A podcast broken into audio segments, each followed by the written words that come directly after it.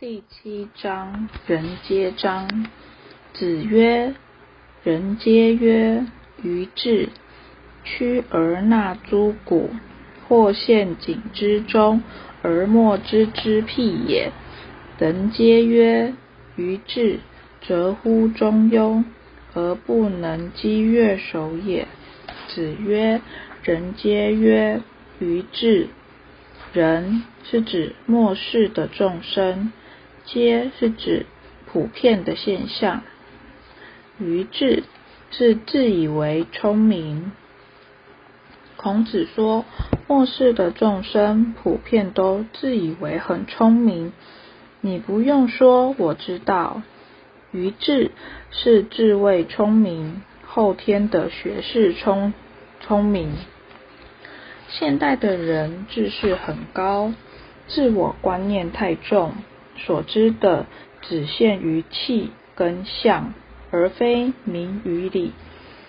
人虽然很聪明，说头就知结尾，但是为情欲、名利、地位来追逐，本身的智慧就发不出来。如果我们求道以后，一直没有办法来佛堂听道理的话，不能明理，或是知而不行，那么就很容易被物质环境所诱惑，被名利地位所驱赶，而跌入陷阱之中还不知道。趋而纳诸古，或陷阱之中而莫知辟也。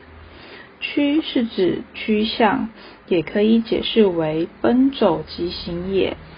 古呢，是即是网，古代用来捕鱼、捕鸟的工具。末世则是情网、欲网、夜网也。获呢，是指捕获野生动物的器械。陷阱呢，是指设计来捕捉鸟兽用的陷坑。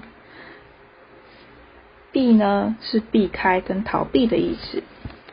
以上这些都是代名词，实在是指末世的修道者若不能坚定信心，必然会因贪嗔痴爱而堕落在苦海生死轮回的深渊之中，而莫知辟也。真是聪明反被聪明误了。末世因科技发达，物质享受已近巅峰之际，社会这个大熔炉有若永无休止的竞技场。时代越进步，大家越追求高学历、高收入、高品质、高效率、高享受。在名利的战场上你争我夺，在考场中亦复如是，人人皆望金榜有名。父母为了莘莘学子，放弃了到佛堂听课及服务的机会，大家都投入了家网、情网、欲网、业网之中，在四生六道生死轮回的陷阱之中，却不懂得去避开。俗话说啊，明知山有虎，偏向虎山行，正是此意。过去有位皇帝自以为很聪明，只认为自己的想法才对，因此常想侵犯别国。有一位大臣欲向其进谏言，又因皇上有令，进谏者一律要杀头，因此这位大臣想法一出，一早未上朝之前，他背着弓箭在御花园绕了一圈，却不料全身湿透了回来。皇上问其一早就运动回来了，而大臣答曰：一早便得到了一个启示，本来准备要打猎，却看到一只黄雀静立在墙头，注视着前方的螳螂，而螳螂却不知后面有个虎视眈眈的黄雀。原来螳螂在注视着一只蝉，正要准备将蝉捕捉之际，谁知已被后面的黄雀捷足先登，一口给吃掉了。而黄雀还不知臣之弓箭已蓄势待发，但臣却未料前方有一滩水洞，没有注意到脚下而踩个空，整个人连滚带爬的扑向水中，因此全身都湿透了。此时皇帝了解到这个大臣是借着这个故事向他进谏，其言不可轻易侵犯他国，人往往都只见其利，而不知道其害在后头，在不知不觉中落入陷阱之中而不知，这就不是真知了。老子说，福未必是福，里头有一个祸在，灾祸中或许有一些福运在。大宇宙间，阴阳里面都是有暗中的，中间也有一点光明的，光明中间也有一点暗的。善人的想法中有时会有恶，恶人的行为中有时也会有一些善的一面，只因立场的不同，感受角度也会有所不同。在人世间做事，觉得每样事情都很顺势时，要很注意，这里面还有一粒恶念的种子。从无始劫以来，我们种下的一粒种子，即使这一生我们做得很好很好，但里面呢，要更加注意，因为里面还有一粒小小的缺点，往往会让我们疏忽了。若疏忽了，还会造恶业。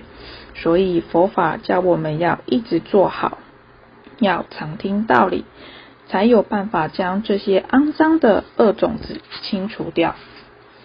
所以躲避之道，儒家有慎独为戒，要严以律己，仁以待人，平时不做亏心事。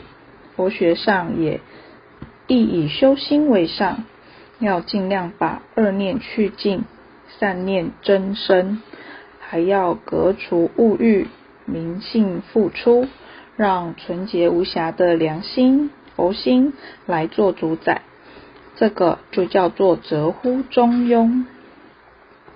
折乎中庸而不能激越守也。激越呢，就是指原满一个月的意思。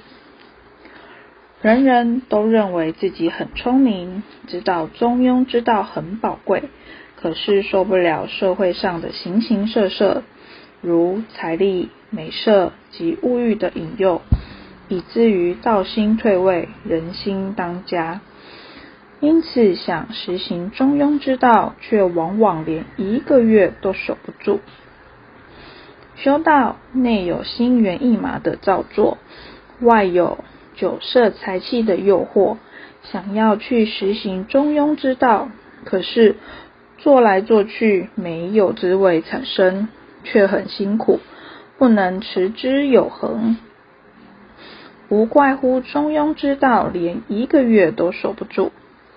我们能受名师一指，能够明理，知道应如何去行中庸之道，最重要的就是能知必定要真行，知行要合一。书上也曾说过一则故事，有蝉、蜜蜂、蝴蝶、鸟、乌龟等5只动物在一起谈到对于成长的感受。蝉说呢，起风未动蝉先觉，暗诵无常死不知，感叹着周遭的事他都知道，却无法预料死期何时到。蝴蝶说呢，愿采百花死，做鬼也风流，一生中能快乐的工作，死也无妨了。蜜蜂说呢，采得百花成蜜后，却被人类拿去食用，一生辛苦为谁忙呢？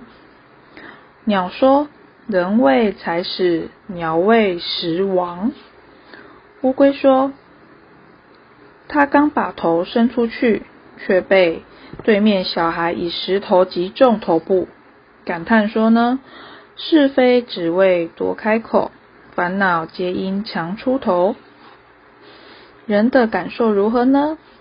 活佛世尊有一首叹空歌说：田也空，地也空，换了多少主人翁？金也空，银也空，死后何曾在手中？妻也空，来子也空，黄泉路上不相逢。官也空来，职也空，数尽孽随恨无穷。人也空来，去也空，到最后万般带不去，唯有业随身。所以知呢，未必是真知，真知要真行，这样才能成功。